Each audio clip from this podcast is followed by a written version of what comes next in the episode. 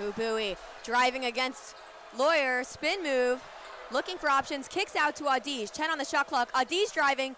Barnhizer, 7 to shoot. Audige for three, sinks it! This crowd is going wild. Northwestern takes the two point lead, 59 57, 135 to go. Here's a length of the court pass. Edey cashes it, lost it. Berry's got it. Nine seconds to go. Ty Berry protecting the ball. Purdue's not going to foul.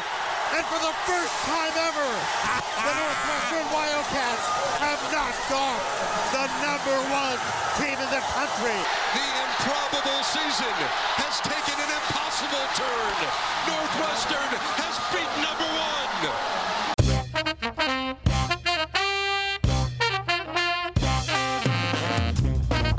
Hey there, we're the Westlaw Pirates and welcome to the show. We're here to share our thoughts on Northwestern athletics and college sports with thoughts and analysis from the visceral to the statistical.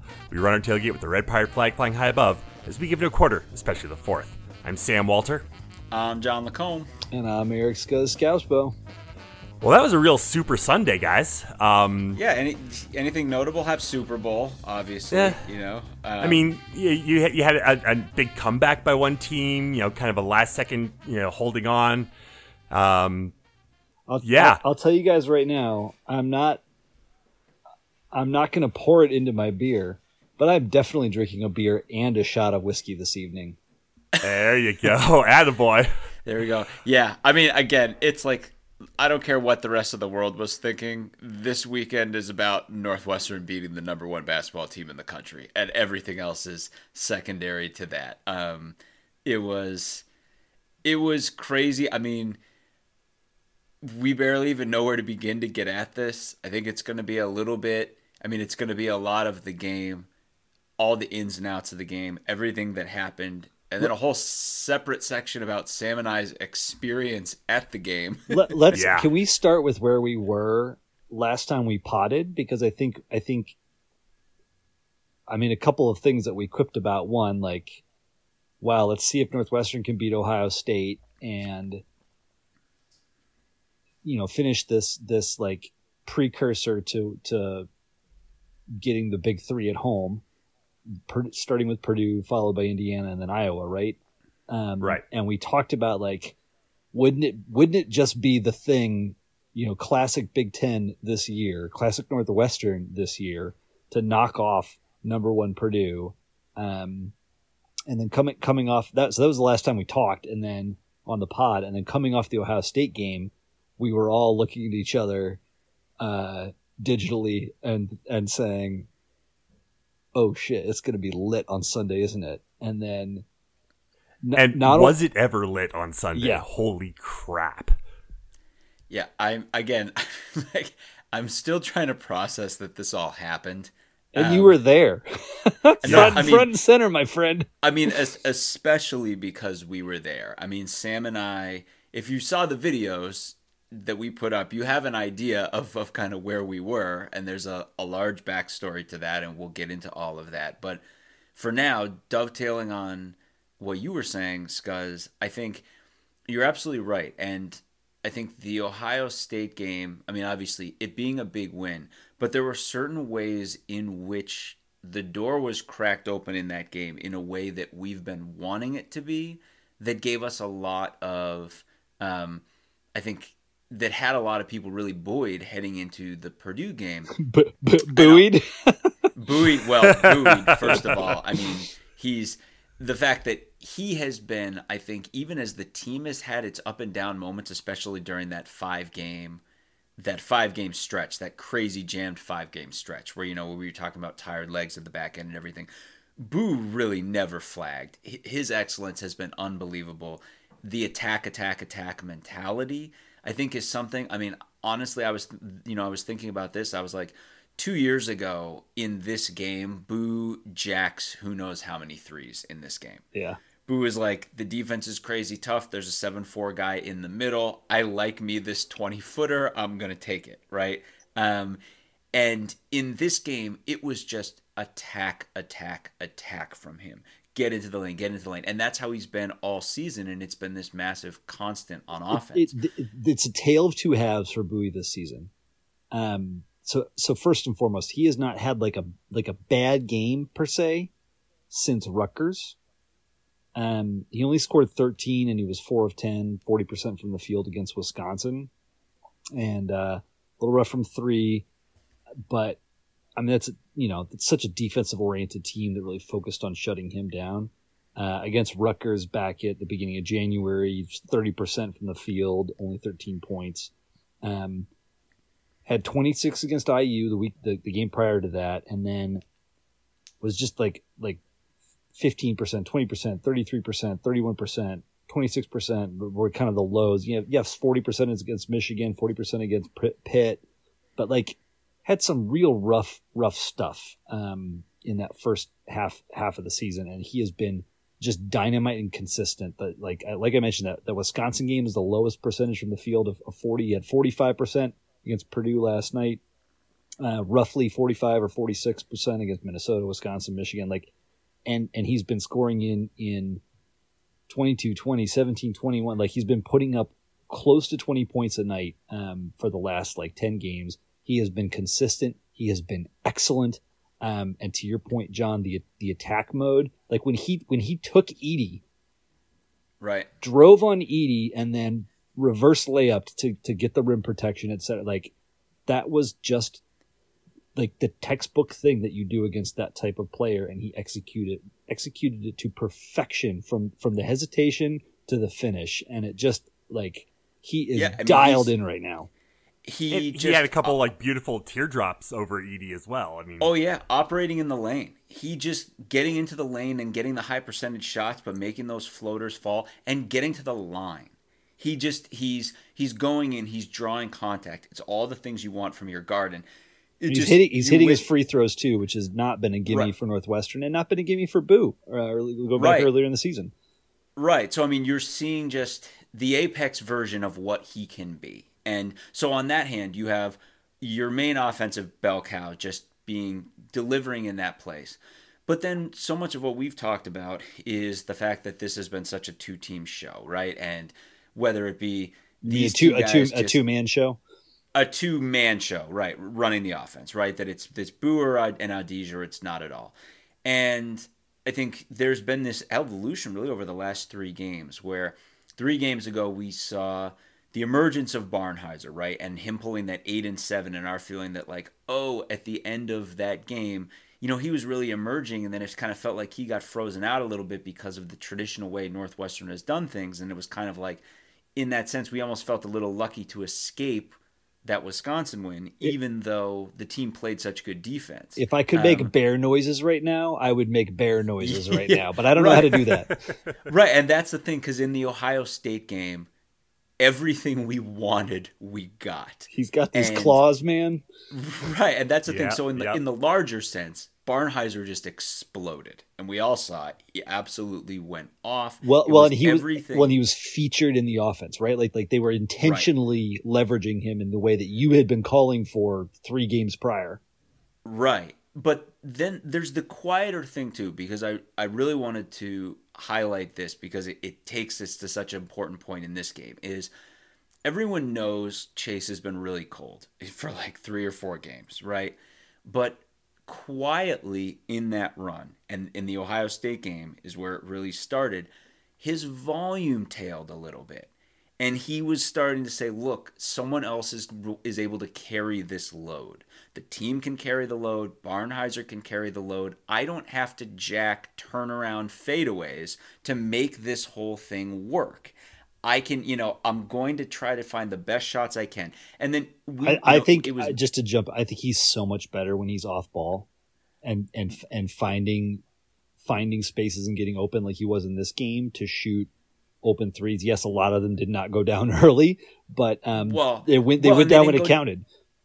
Oh yeah, and well, and they didn't go down last game either. And it started to become this thing all of a sudden where karmically we're all going, all right, Chase is only taking good shots here. Yeah. Like he's he's not forcing anymore. He's looking and then they're just not dropping it. And we're all going like, what the hell?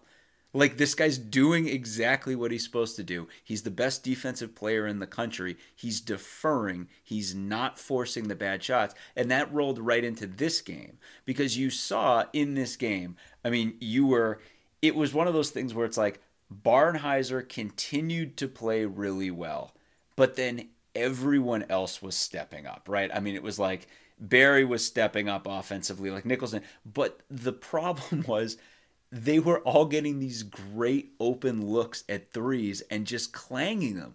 And they weren't like bad shots, they weren't contested shots.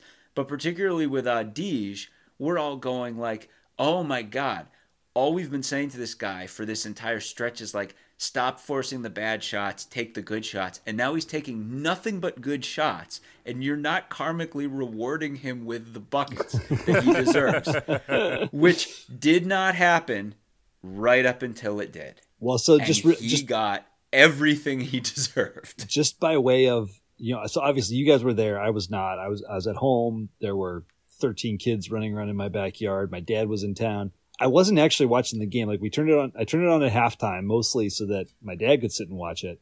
And I was paying attention to the score while I was uh, pitching wiffle balls out back.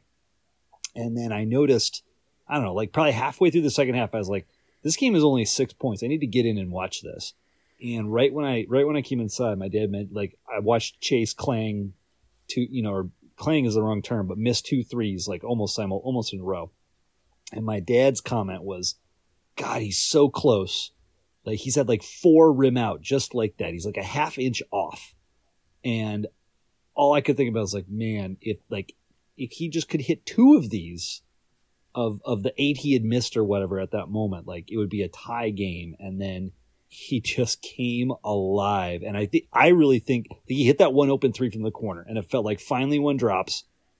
But then the steal and the dunk, that just Yeah. felt like we just dropped rocket fuel into his gas tank and sure enough you saw you saw it down the stretch he just owned the game and took over it was and i mean they were and that was the thing because we were talking about this and and again we will circle back to the experience that sam and i had at this game which again i'm still wrapping my head around. But we were with jay sharman from lake the posts and jay was on very early on in this game the fact that like we can't buy a three and if we could buy a three we'd be winning because we're doing so well in this game at every other thing. And that was absolutely true. And then it became so pronounced in the second half. I mean, we were talking about it right before the pod. The numbers are horrifying at the end of this game. We shot four for 22 from three. Um, br- briefly to our friends in black and gold I, I texted you guys on thursday night i think it was because they were playing iowa and they were thumping iowa and i make it a little bit of a run toward the end. And i said please purdue like close this out with you know like like clo- close this out strongly so that you can come to evanston on sunday brimming with confidence. Yeah, and I mean, again, the the offense was, and again, the, the Northwestern was getting good shots, and that was what was so maddening. The offense was moving, it was flowing, everyone was involved, and with everyone involved, I mean, eight guys played in this game, eight Wildcats played in this game, eight Wildcats gave significant contributions from like Boo and Chase at the top to like I guess you'd say Martinelli at the bottom in the eight spot. All eight guys gave massively important minutes in this game, but the shooting was just off. But the defense, they forced Oh, the defense. Oh my God. They forced 16 turnovers and blocked four shots against the number one player in the country. And one thing that I was really struck at watching Purdue is so, I mean, Matt Painter is a great coach and he knows what he has. And my God, watching Edey in person, I mean, watching a guy, seeing a guy like Matt Nicholson look small is ridiculous. Matt Nicholson is 6'11. Um, Edie is just, and they are so creative at their their entire offense is designed to get the ball to him. The entire offense.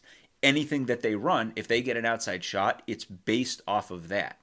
But they're trying to get the ball to him on every play in the low block and it's unbelievable how they try to do it. It bounces all around. It's this puzzle, right? This combo lock that only they know the combination to, and you're not going to know it until he gets the ball. It's maddeningly hard. And Northwestern, I mean, the job that Nicholson and Verhoeven did in the low block was staggering. It was, I mean, and, and again, we we we were sitting there watching it, and like we were discussing, like you can't front him because then they'll go over your top. You can't go behind him because then you just they'll feed him. It's and you know he'll have it and be able to get the hook. But what what the cats were doing was the second the ball came in on him, the double team was there. Right. And if we they could get a real double. physical with them. Right. And it was crazy. Right. You would have someone running over for a furious double team and then this giant thing of musical chairs because Purdue knows exactly where their bread is buttered. Yeah, they, They're they, like, had, they had counters off that up the wazoo. Right, exactly. They're like, we know you're going to do that. We'll kick it back out and rotate it around until it gets to the open man and he'll shoot a three. And they were killing us with that early. But the D just never let up and never let up. And again, with Edey, it's not a question of, and then he shoots. If they get it to him in the low block one on one, it's a bucket every single time. It's ridiculous. The dude has the sky hook, it goes in every single time, or he gets fouled or he goes to the line. And given that, I mean, again, you're talking about a guy at 24 points. He shot 7 for 10 and 10 for 13 from the line. That's the line of a guy who literally just needed to get the rock to score points. And yeah, the job that they did shutting him down and hanging around and hanging around and hanging around. And again, it was just like one of those things where it was like we were a little bit behind, a little bit behind. And you brought up the dunk. So we had I mean we had literally just tweeted out, right? Like we will literally give anything for a three because these are all good threes. How in God's name are we not making one? And then Chase hit that one and everyone went bananas. And then he got the breakaway dunk. And what I was saying to everybody is at the moment Chase dunked that ball, it was the equivalent of Cam Green's touchdown catch in the 2018 Big Ten championship game. It was a moment where you go, well, I guess if I had to bet, I wouldn't bet all the money on the world that we pull this off. But my God, are we in it with the entire world watching and at, with the longest of odds. And we are right here. And regardless, I'm going to timestamp this moment in my life because I'll always have this moment and I'll always be able to take it with me. And that was kind of where I was at that point, being like, my God, to be in this moment when he just dunked this ball and we are within, I think, what, three at that point? And we're within Yep. three and the crowd is going absolutely bananas. Let me just take. And then that thing, that thing that never happens to Northwestern. And then they did it. And then they went to that next place. Can- and for can the I- next two can I- minutes, it was just perfection. Can I chime in on your your 2018 Big Ten championship comp there for a second? Yeah. Because you know what was massively different between that moment and this moment? What? Welsh Ryan Arena, Oh my Yeah. god. home Oh, court, yeah. I, I guess. and I mean, and like Sam and I'm just still stepping. because John, John, you and I were at that Big Ten championship, and the Northwestern crowd was present and loud, and still dramatically outnumbered. And the crowd in Welsh Ryan Arena yesterday was incredible. From the word go, from from hours before the game started, we knew it was going to be lit. Everyone brought everything that they could, and I saw a lot of comments on Twitter about this, and this is something that, like, I recall this conversation back when I was a freshman at Northwestern in, in 1998, and the Welsh Ryan Rowdies wore T-shirts that that tabbed Welsh Ryan Arena as the toughest 94 feet in the Big Ten. It could absolutely be that in every game. It could be the Big Ten equivalent of of of Camden Arena at, at Duke, Cameron Indoor Arena at Duke. Um, Welsh Ryan has always been a described as intimate, described as old school. Basically, it's the opportunity for a, for rabid Northwestern fans to be on top of the action and intimidating as all hell to the opposition. And when you see the number of turnovers and just like the mental lapses, like the, the throw out of bounds, et cetera, that Purdue had in those last two minutes, that like there's a ninth player that played for Northwestern, and it was the crowd. Oh, it was. and they they brought it, and they were impactful in the game. And I do, I don't think Northwestern pulls that out in that moment in that way if it's not at home and they don't have that kind of support from coming from the stands.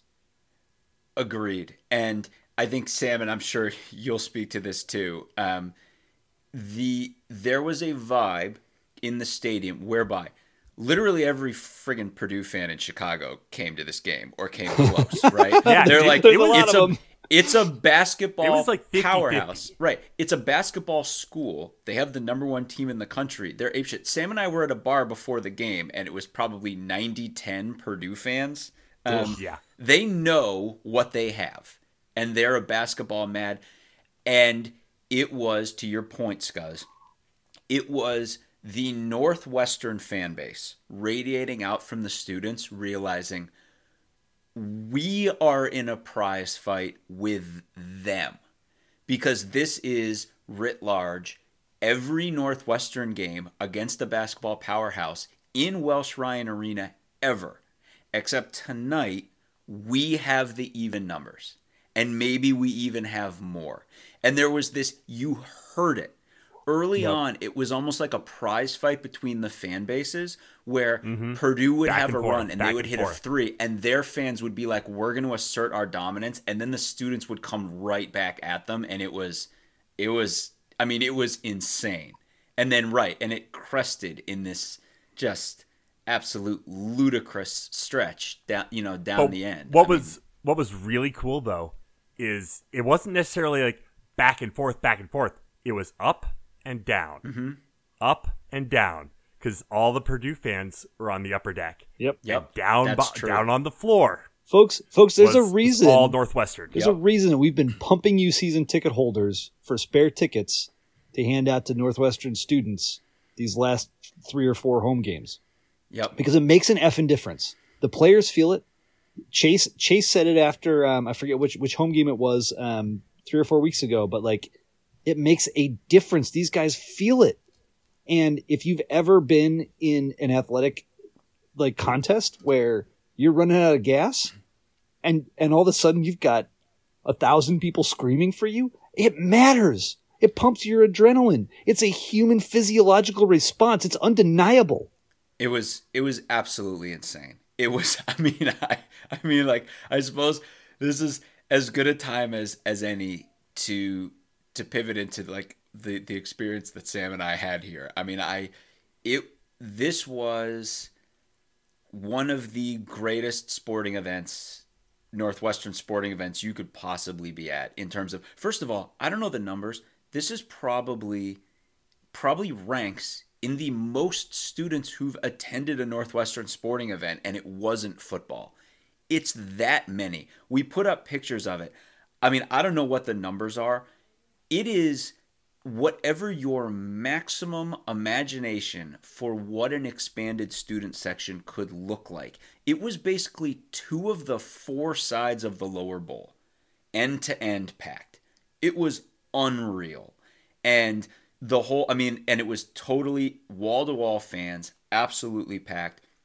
But our experience, so um, to to kind of explain how we got to the experience that we had at this game. So you are all aware that Tom Moorhead of the Alumni Club of Chicago did this awesome job putting together this 65 person block of tickets to sell ahead of the game. We did our best to help promote it on the pod, and Jay Sharman from Lake the Posts, um, he was working to promote it. He was, you know, he's connected to all of us, and so it was kind of a a joint effort between all of us. But I mean, I want to be clear: Tom Moorhead, Alumni Club of Chicago, he set this up. He put the block of seats together, and again, we helped promote it and and get people to buy in. But he did a phenomenal job.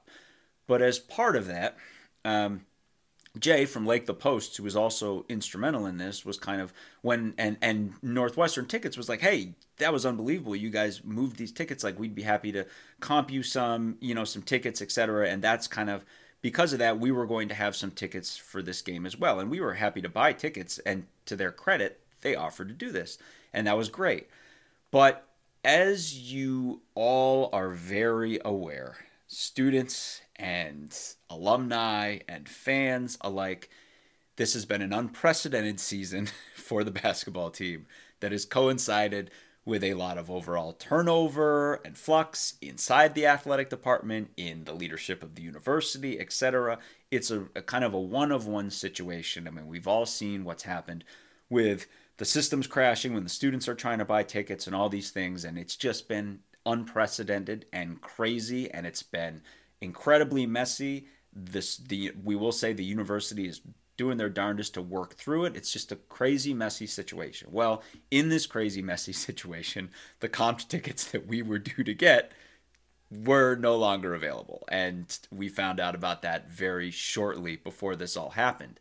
And it it was a crazy situation, um, and all credit to Jay. Jay was trying to put this fire out, and it led to kind of a real crazy situation, you know, less than 48 hours before the start of the game. With all of that said, when I say to you that Northwestern ticketing made this situation right, that is Oh the God. understatement of the year. Uh, because my God, did they make this situation right for us? So the, the what it all led to was um, Jay and Sam and I.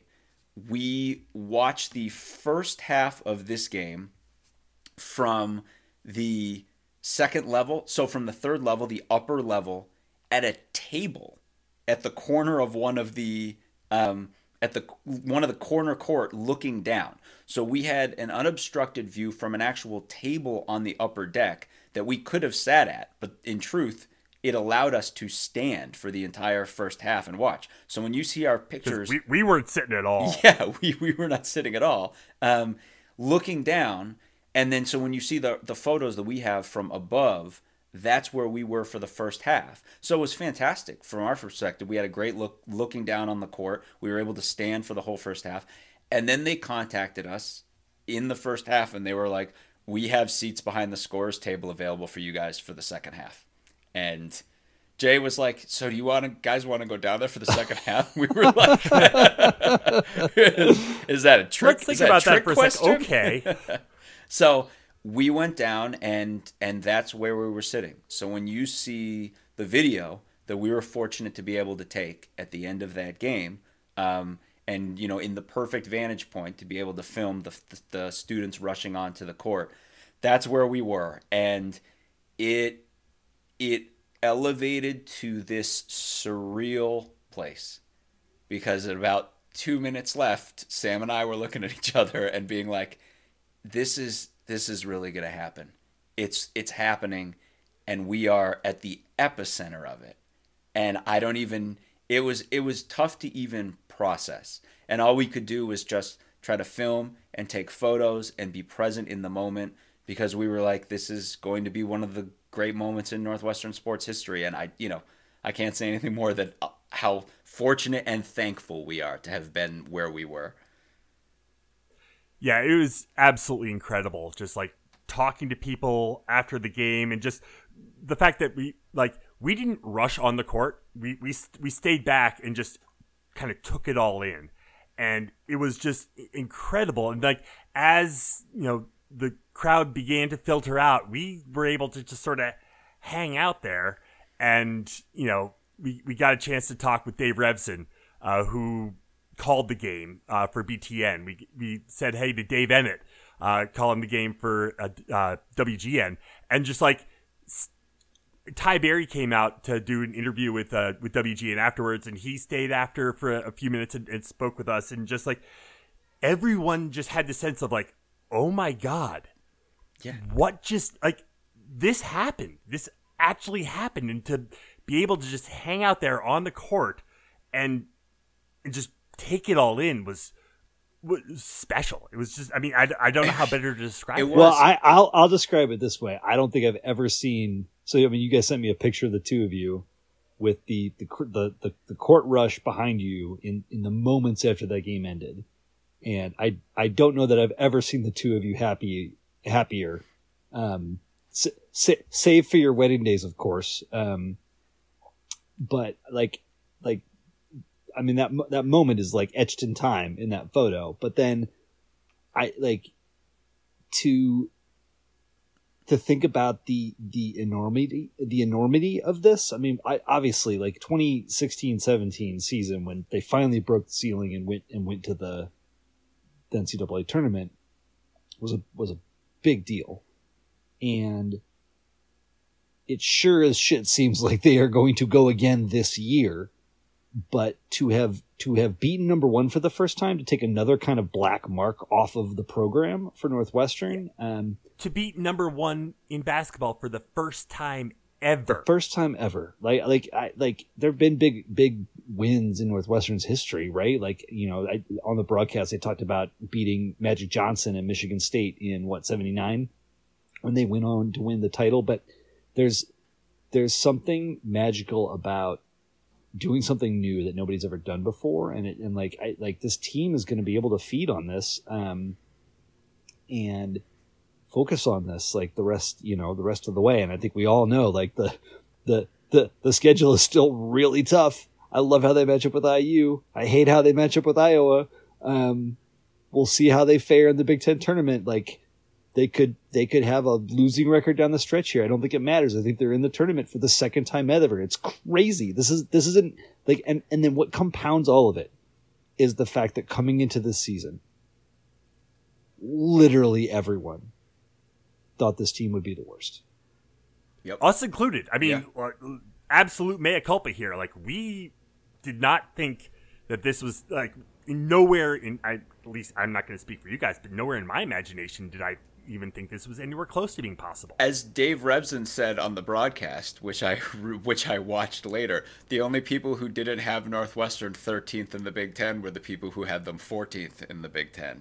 Um, and it's, I mean, well, didn't he say something about like the the the impossible has become the improbable? I oh, I mean, his it's, call it's, was, but it so it, good. Well, it, it's that's a good place for you to mention right where we started this pod with the three broadcasts in a row um, of Perry Kitai doing the WNUR broadcast, and then Mr. Cat, Dave Eanet, and then finishing with Revsine saying, right, the improbable season has taken an impossible turn.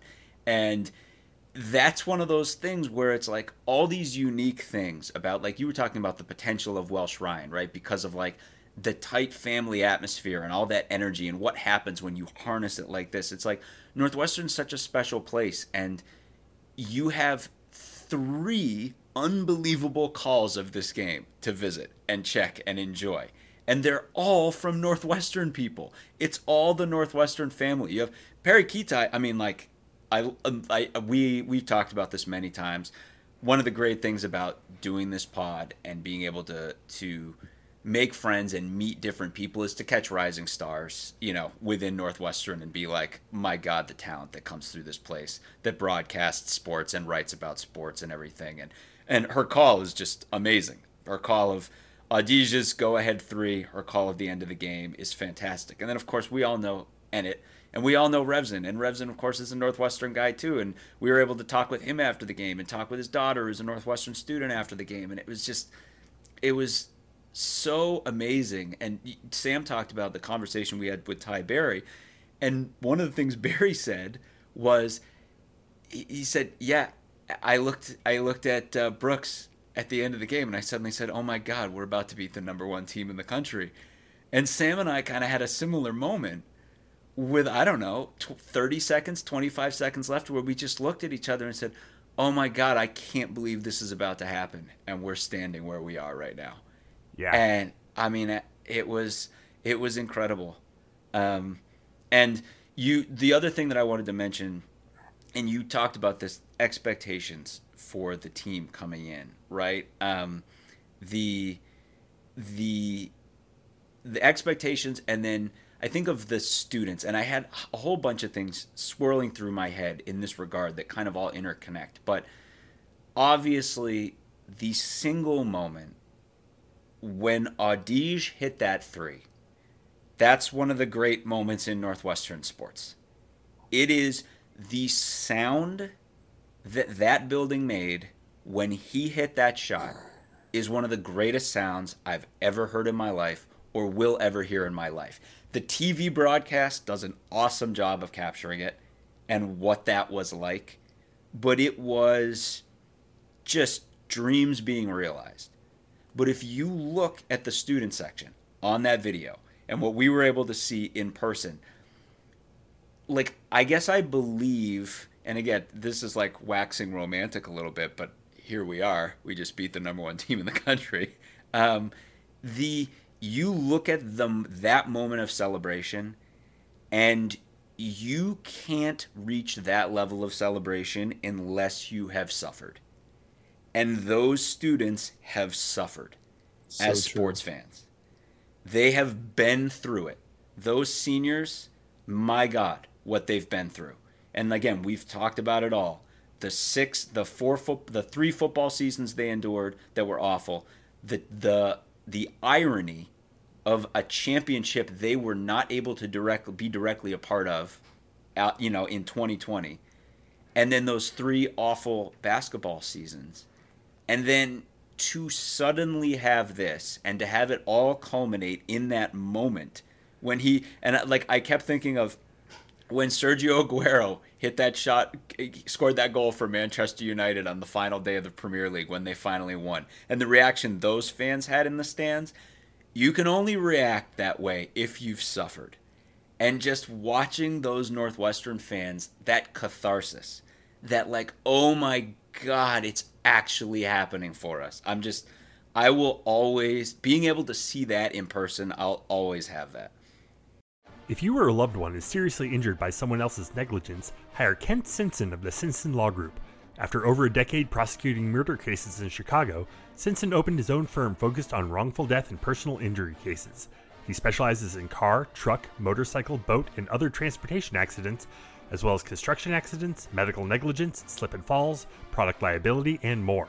Millions recovered for clients, no fee unless he wins. The Simpson Law Group compassion, empathy, and vigorous advocacy. Go to simpsonlawgroup.com or call 312 332 2107 for a free consultation and go cats. I want I want to ask you guys like where does this stack up in the pantheon of Northwestern athletics?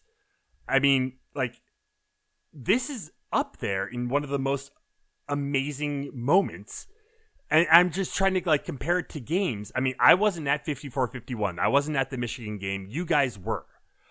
Um, I'm thinking of the Ohio State win.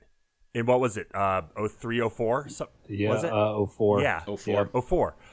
Um, you know, where where he stormed the court after beating Ohio State for the first time. Um, you know, I- a handful of basketball games. You know, when I was in undergrad, uh, you know, the the atmosphere of like the Bobby Knight "Who's Your Daddy" game, but like this, But we lost, we got smoked in that game. we did we did get smoked in that game. um, I like this, like it, like it. I- Obviously, the, the the first comp that comes to mind is um, Taphorn to Pardon to beat Sure. Michigan to kind of seal the the first tournament bid back in twenty spring of twenty seventeen, right? The the yes, and and take nothing away from that. Michigan and Northwestern were evenly matched. Yes, like that this- that game that game was you know going to overtime. If they didn't get it, it could have gone either way.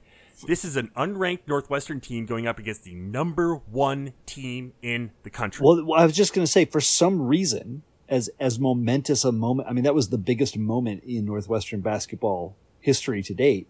This Yeah. feels bigger than that for some reason, and I think you know, you just articulated some of the ra- some of the rationale why. Yeah, so I, you know, it's funny, Sam. You were when you introed this question. What I was thinking about is the question posed by the other person we were fortunate to hang out with a little bit after the game, Lauren Withrow, who were. I mean, so, I mean, we love Lauren. I mean, I, Northwestern could not have picked a better person to be doing the in-game promotions and the coach interviews and everything Lauren does.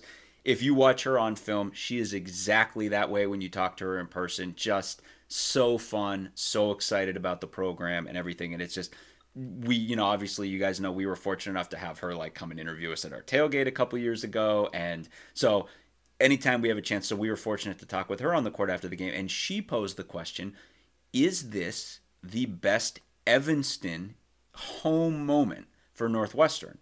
And the instinct, obviously, for all of us, this is to say no. And that's probably true. But it does get you thinking okay, so what are the other great in Evanston moments? You have the Michigan game, right? I mean, the, the Michigan game going back to, was it the Rose Bowl year or the Citrus Bowl year? The. The the, the Citrus The Bowl Citrus year, Bowl uh, year. 17-16, the Brian Gowins field goal Right. that he had to hit twice. Right. Yeah, the two field goals, yeah. whistle. Right. So you've Yeah, got that, that was my that, my freshman Exactly. year. So I So Sammy's freshman year, you got that. You've got 54-51, obviously. You've got Ohio State. Um, you've got Pardon, Taphorn to Pardon, as Scuzz said. You've got this, right? I mean, and it's it's a it's a small, tight group of of events, and it, it really is. It's that small group. I think one of the things I think about is you look and you're like, again, how many of those, most of those big things involve a big opponent? And involving a big opponent means involving that big opponent's fan base, which is another way of saying in 96, there were a ton of Michigan fans. In 04, there not. I mean, there were Michigan fans, but uh, this was right after the Rose Bowl. I mean, that, that stadium was jam packed with purple. Right. So, I mean, and it's, oh, well, that's true too. You got like, what so was that's that? special. What, what was that Michigan team ranked in '96? Oh, I I don't know. I would have to look that up. We've got, well, you know, I'm- Ohio State I'm- was t- certainly top 10. They were like, what, fifth or They sixth? they were they were number six or something like that. Yeah. and of course so they're you know they're bringing so many and even that michigan i mean it's like here this was a packed partisan northwestern crowd and i mean so you had all that and just that giant explosion and to our point about the the knockdown drag out fight the fan bases were having northwestern was koing purdue at the end of that and it was like so you had this this fan base asserting its dominance and its numbers um, in that game, and, and it was massive. But So, All right, so, Mi- so to Michigan answer was that num- question. Michigan was ranked number six. yeah, Okay. they were number and six, we were and we were twenty two. and and um, Ohio State was relatively highly ranked in ninety uh, in two thousand four as well. Like so for so for my money, it's it's like 54-51 is far like I like I don't I can't conceive of something that would top that. And and part of the rationale is just the sport difference, right? Like to knock off a behemoth in football is a is a higher order of operations than knocking off a behemoth in basketball, in my perspective. And and some of that is just because it's twenty two players versus eight or five. You know, um, there's so much more that can go wrong in a football game. Um, you get so many few, so many, so many fewer bites at the scoring apple.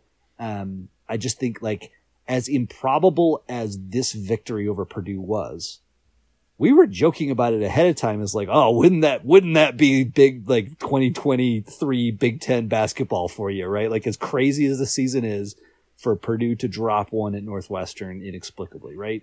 Like And like the E- Mi- ESPN, Michigan like, North, Michigan cast- Northwestern in in 2000 was well, absurd that we had a chance to compete with that level of talent. I mean, Well- it changed. It changed the it changed the the direction of offense in college ba- college football. well, so This game's not going to do that for for basketball.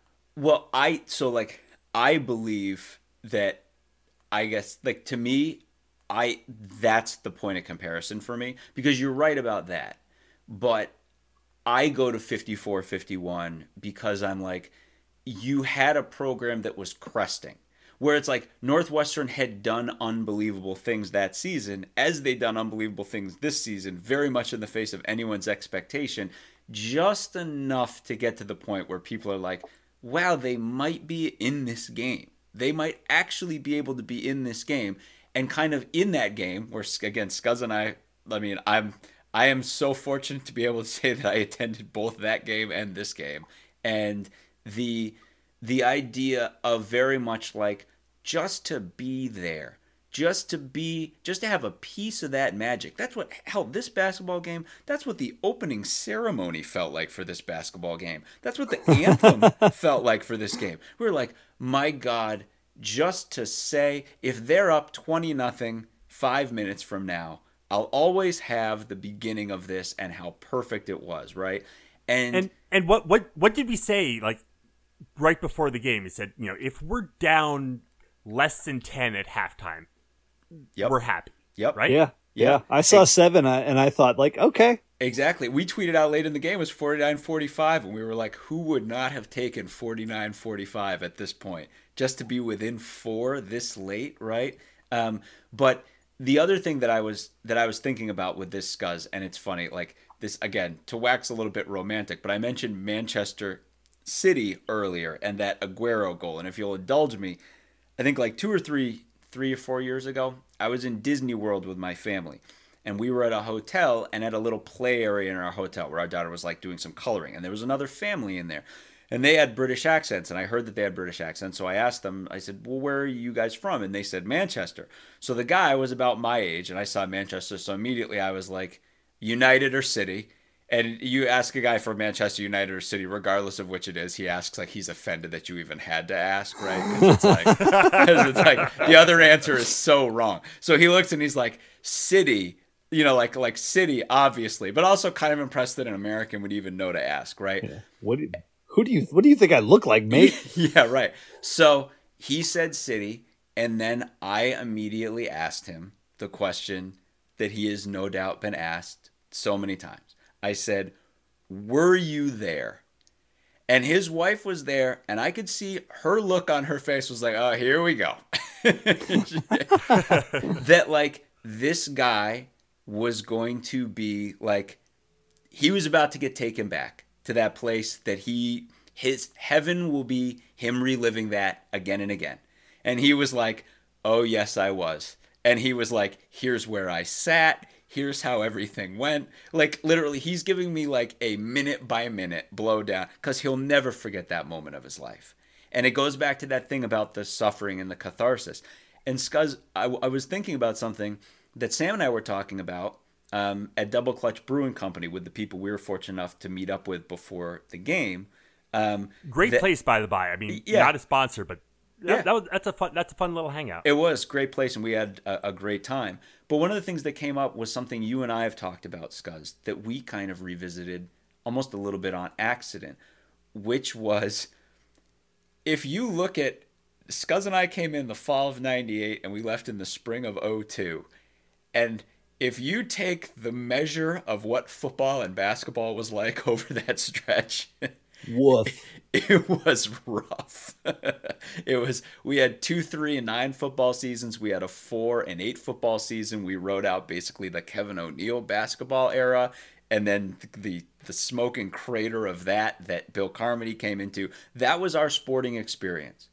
But for I don't know, three, four, five years after we graduated, if people found out we were Northwestern fans, were you there?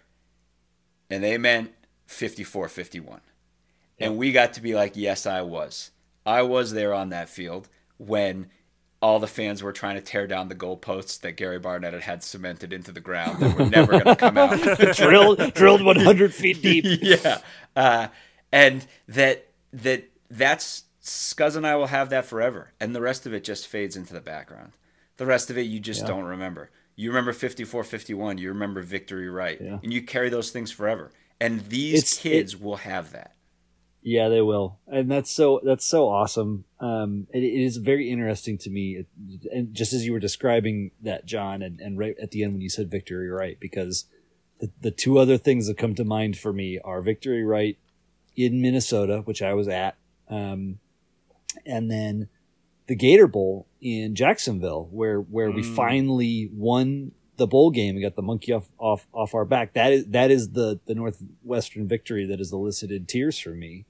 Um, and I like it's so interesting that that Withrow asked that question about in Evanston wins, and this is certainly like it, if if at the very least, I think it is number two after that 54-51 football game, and if if if not number two, it might be a one B. I mean, especially if you're somebody who has like a like a great proclivity or love for basketball over football, right? Um, so I like at the very least, it's a hell of a moment. It's one that's going to sit with anybody who was there for a long, long time, if not forever. To your point, John, and um, God, I like the like we've been talking all year about like, hey, everybody, it's going to be a ride. Just enjoy the season. And now it's it's got it's gone to a whole nother level.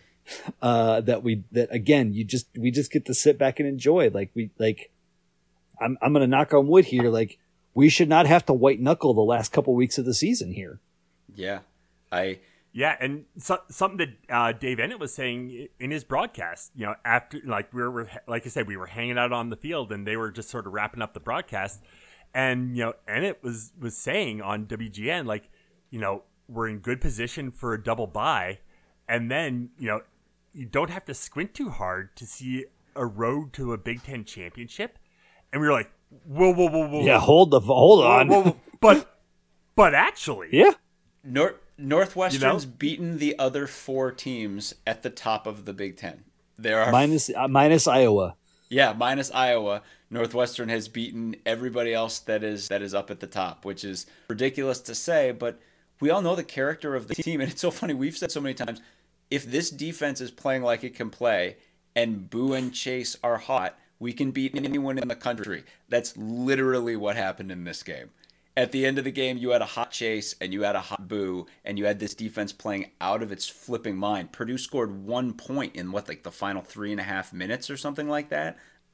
I think it was like like a seventeen to three Yeah. finish. Um, they and then it was just unbelievable. I mean, it was just dominance at the end. I was the defense. There was a play. I mean, I, I still want to kind of rip a gif of it and, and put it up.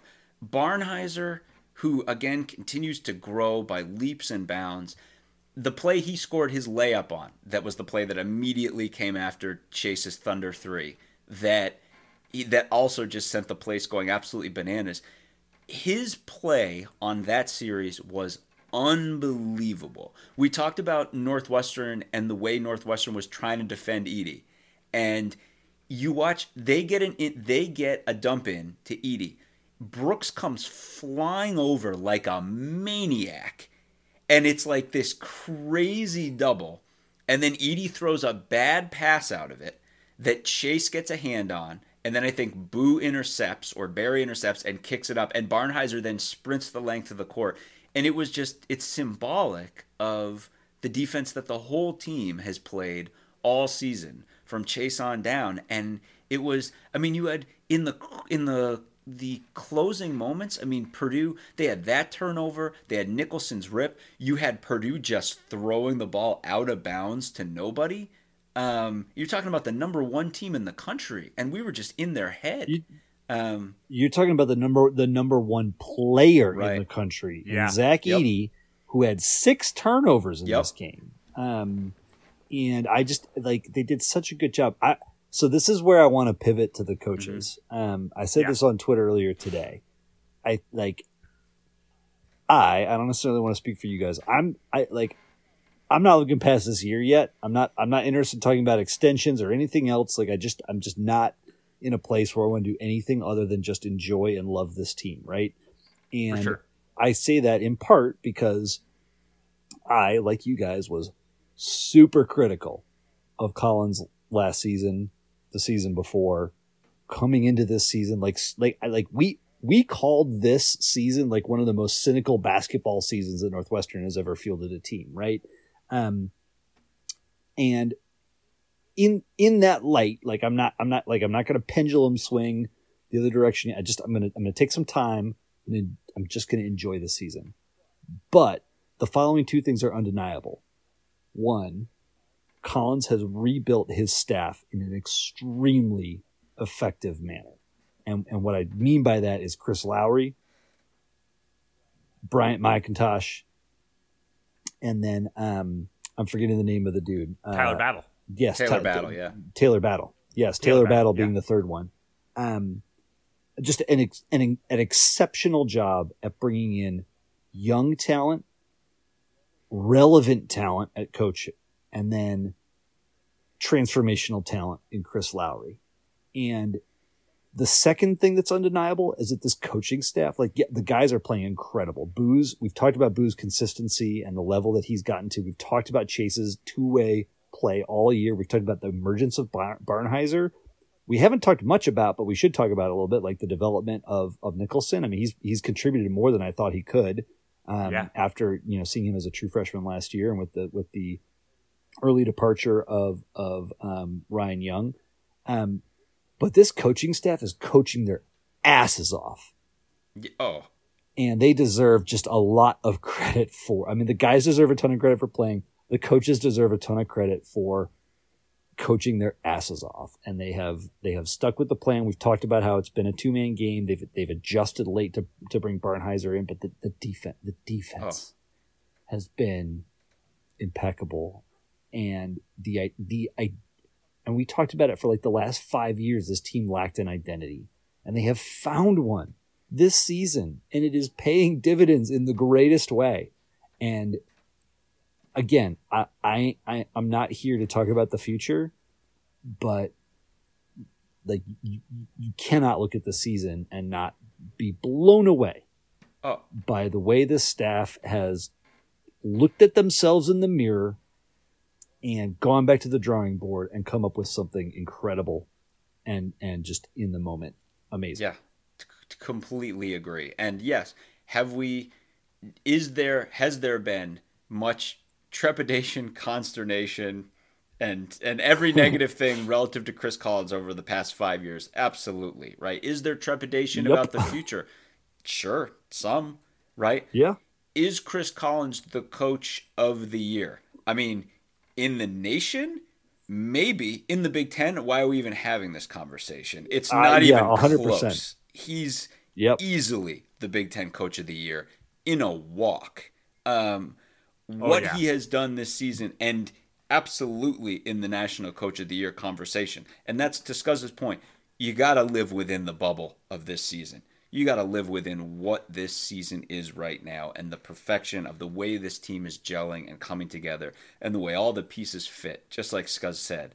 And the way that this team, I mean, and, and, Northwestern fans, I mean, even now, we're all still being like, well, God, if we lost the last six, we'd be 18 and 13, and we'd still have. Would it be good enough? Would it Yeah, be good and enough? it's like we're talking about like losing out the last six. This team has seven losses on the season right now, right? And and well, not only not only not only that. This is the first time I can recall in 20 plus years that Northwestern doesn't have a bad Right. loss.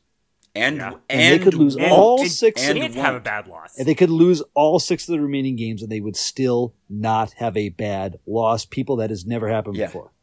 I mean, Ohio State is the closest, but they're still Right. quad one. And the Yep. cats and the cats For reason. avenged that loss too. And it's like the Yep.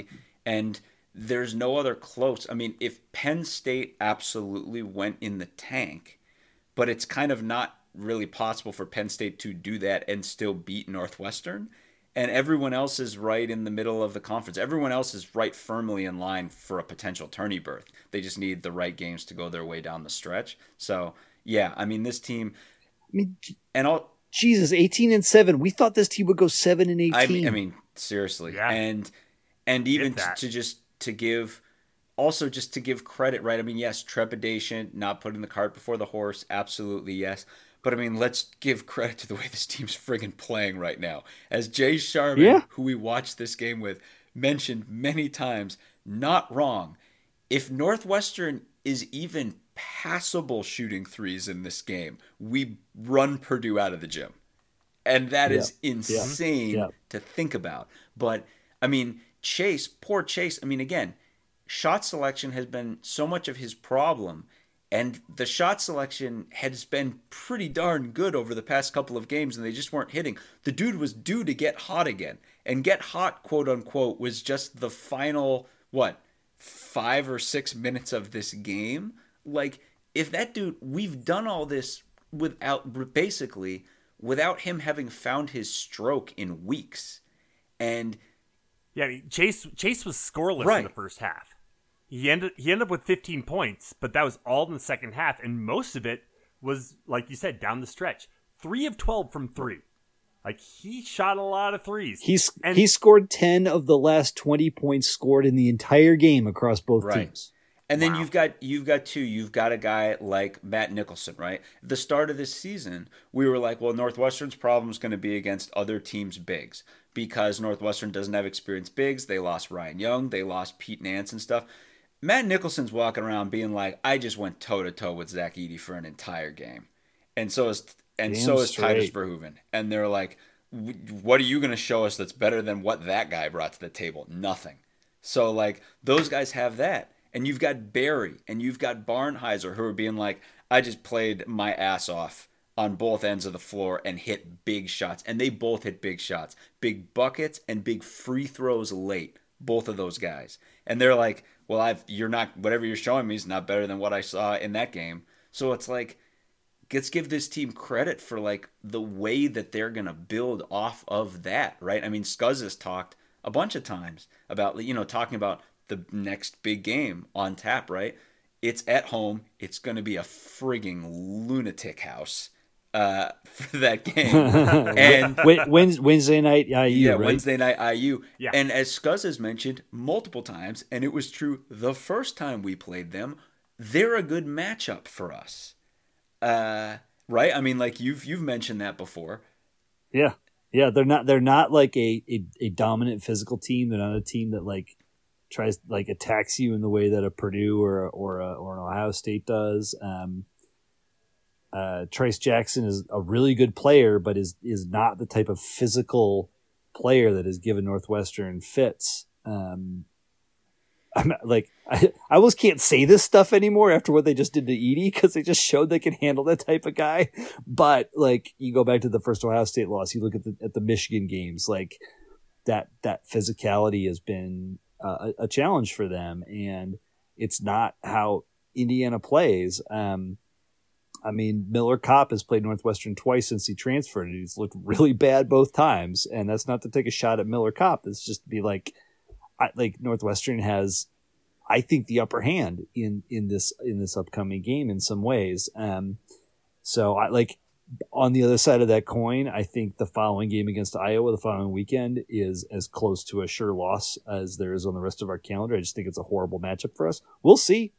We'll see. I just I just feel like that team can can can attack our depth in a way that is um, very unique. So I, you know, we'll just, we'll see how it plays out though. Live in the live in the bubble, as John said. Just in, enjoy this ride. I mean. I, I come out of that game being like, Welsh Ryan is the Death Star right now. So I'm like, if it's going to be like that for these two games, all bets are off. I'm just like, let's let's live up to the 1998 moniker. Toughest 94 feet in the yeah, Big Ten. abs- Bring bring it, people. Let's let's let's bring it back. Absolutely.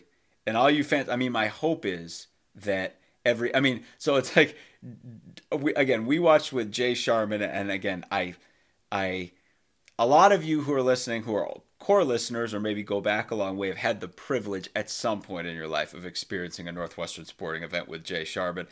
I, I only wish you all had the opportunity to do it. Um, there is not a It uh, there is yeah. not a person who bleeds purple more and loves the school more and loves the athletic department more than Jay Sharman. There's they're literally And puts and puts and puts more Oh, into it. the It, dude like, is the dude has put and has the receipts to show it his soul into the game and what he's done i mean from the website to like the you know the email server that he runs and all the organizational stuff he's i mean but it's just you're with him and you you just feel it you feel the the energy and and just the the love and the feeling and everything and we were watching with Jay, and Jay, like a hawk, was going because he has been so on as as we have been everybody. But Jay's like, no student ever turned away, you know, being like, no fan. There should not be a single empty seat. So I mean, Jay's looking down at like the you know the the lower levels, the front rows, and being like, what are all those empty seats? What are those empty seats? And even we're looking, being like stadium looks pretty damn full right now. like I can't say, being like, being like, and and actually on on that point, I want to shout out like the going to the Black Gothics, black wearing black and gold on a day where the team coming in is black and gold made it look on TV like the entire stadium was black. kind of genius. You could not you could not tell that it was a 50-50 crowd if you were not you're you right. in there. You're right. It was brilliant. it was pretty brilliant and i mean and again it all worked out and because again audio wise it felt that way too for the whole second half i mean it was you're right it looked and felt like a single body all united and so i mean Jay was pointing, but I mean, our our feeling to that was like, I mean, awesome that you know he's looking to be like, how how can we fill? How can we literally get hundred percent capacity in here? Our main thing is, look, we don't want to ever hear about a student being turned away, right? And as long as all the students are getting in, and again, I don't, we haven't talked with anybody, we haven't gotten a flurry of DMs from people being like, I wasn't able to get in.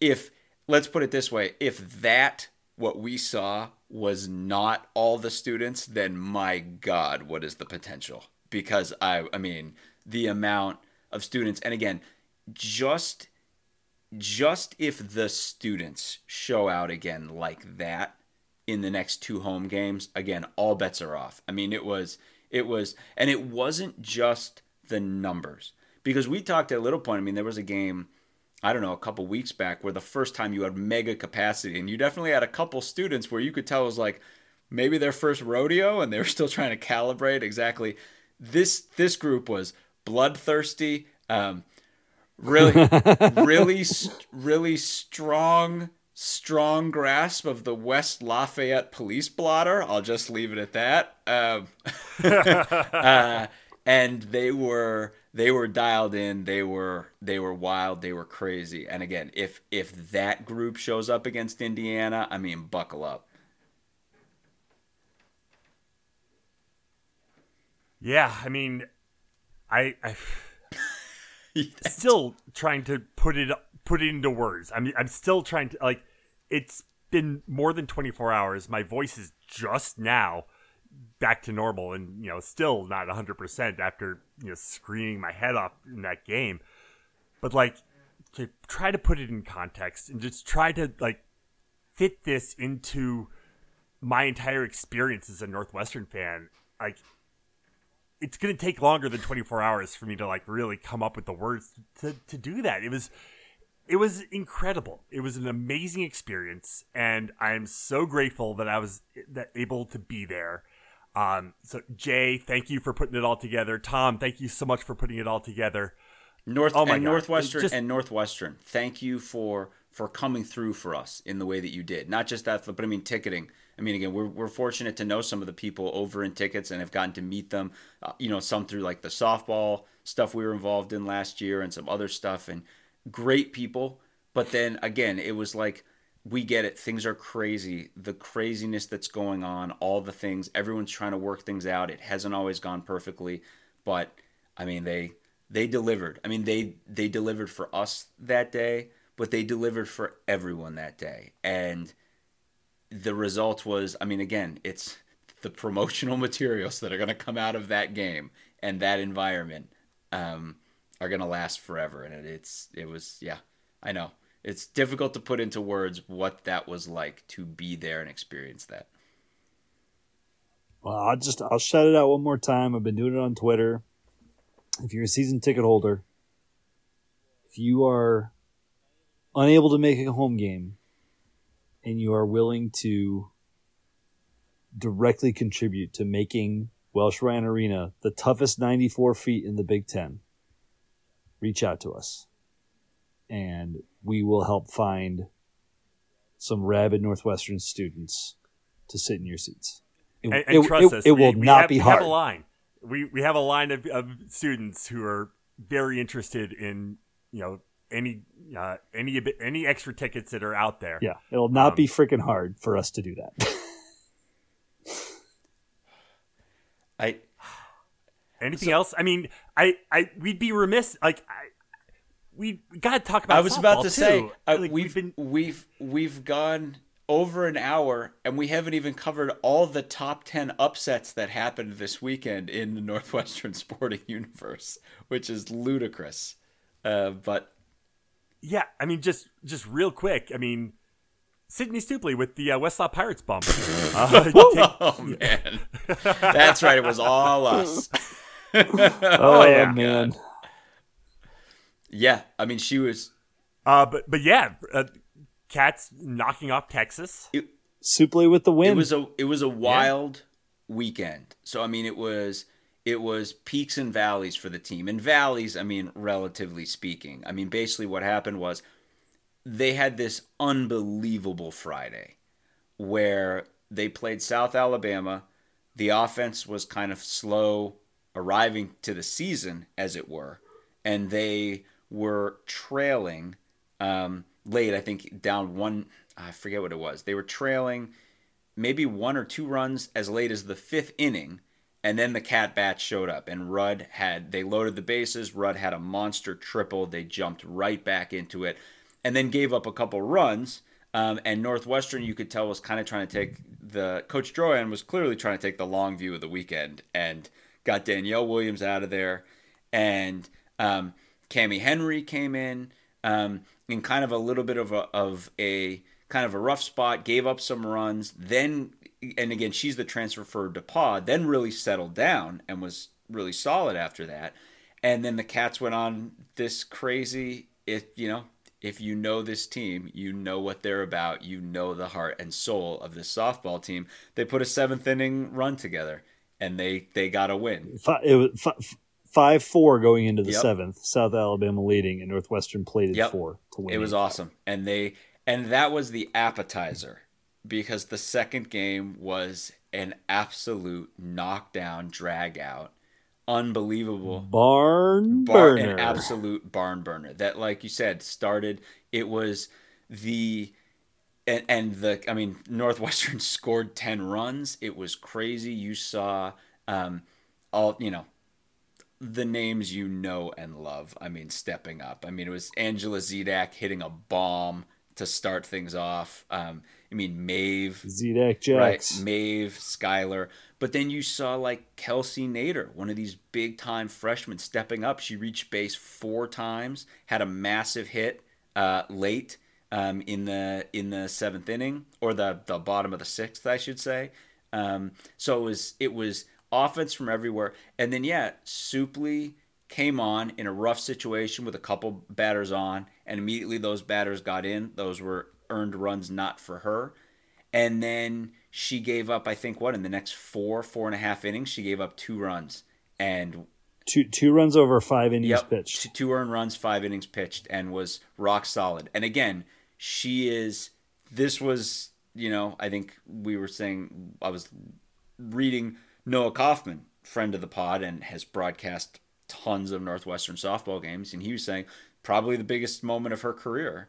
Um, and again, you know, Sydney could tell us, you know, on her own whether or not that's true or not. Obviously, this is someone who struck out Jocelyn Alo in the College World Series, but this is against the number six team in the country, and she she locked it down and she did enough, and she was on the mound at the end and got that got that pop out to end it, and it was it was phenomenal.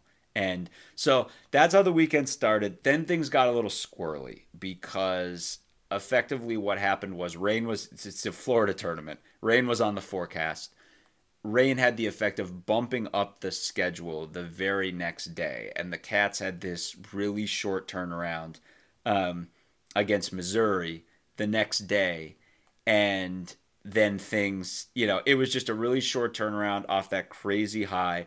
Their bats just didn't show up in that game. They lost. What was it? Six nothing, I think. Yeah, six, six one, one, and then did didn't have the chance to get back on track because the St. John's game got rained out.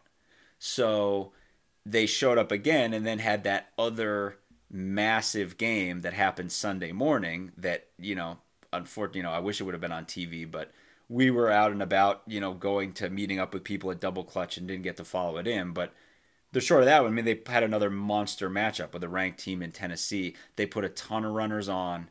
They stranded a bunch of runners, couldn't quite get them home. And meanwhile, Cami Henry was on the mound and pitched an awesome game. Um, and basically, I think she had she'd given up two runs going into the uh, the sixth. sixth. and then they finally got to her yeah. in the sixth, and the Cats just never were able to, you know, they just were never able to bring those runs home. They put runners on home, and and they ended up getting the six nothing loss. So peaks and you know to an extent valleys, but I think the main thing we're all taking out of that weekend is the first of all, just how crazy Texas was, but uh, for me, it was the excitement of seeing players like Nader, you know, showing up and immediately you're looking and being like, oh my God, that she's awesome. We get four years of her. Okay. Um, and, you know, for, yeah. For me, it was um, some of the things that, that Sydney talked to us about uh, on last week's pod, and that was you know, specifically like the mentality of the team going into this season, and just like the way they approached last year of we we don't care what anybody else is saying about us, good or bad. We believe we can win every game.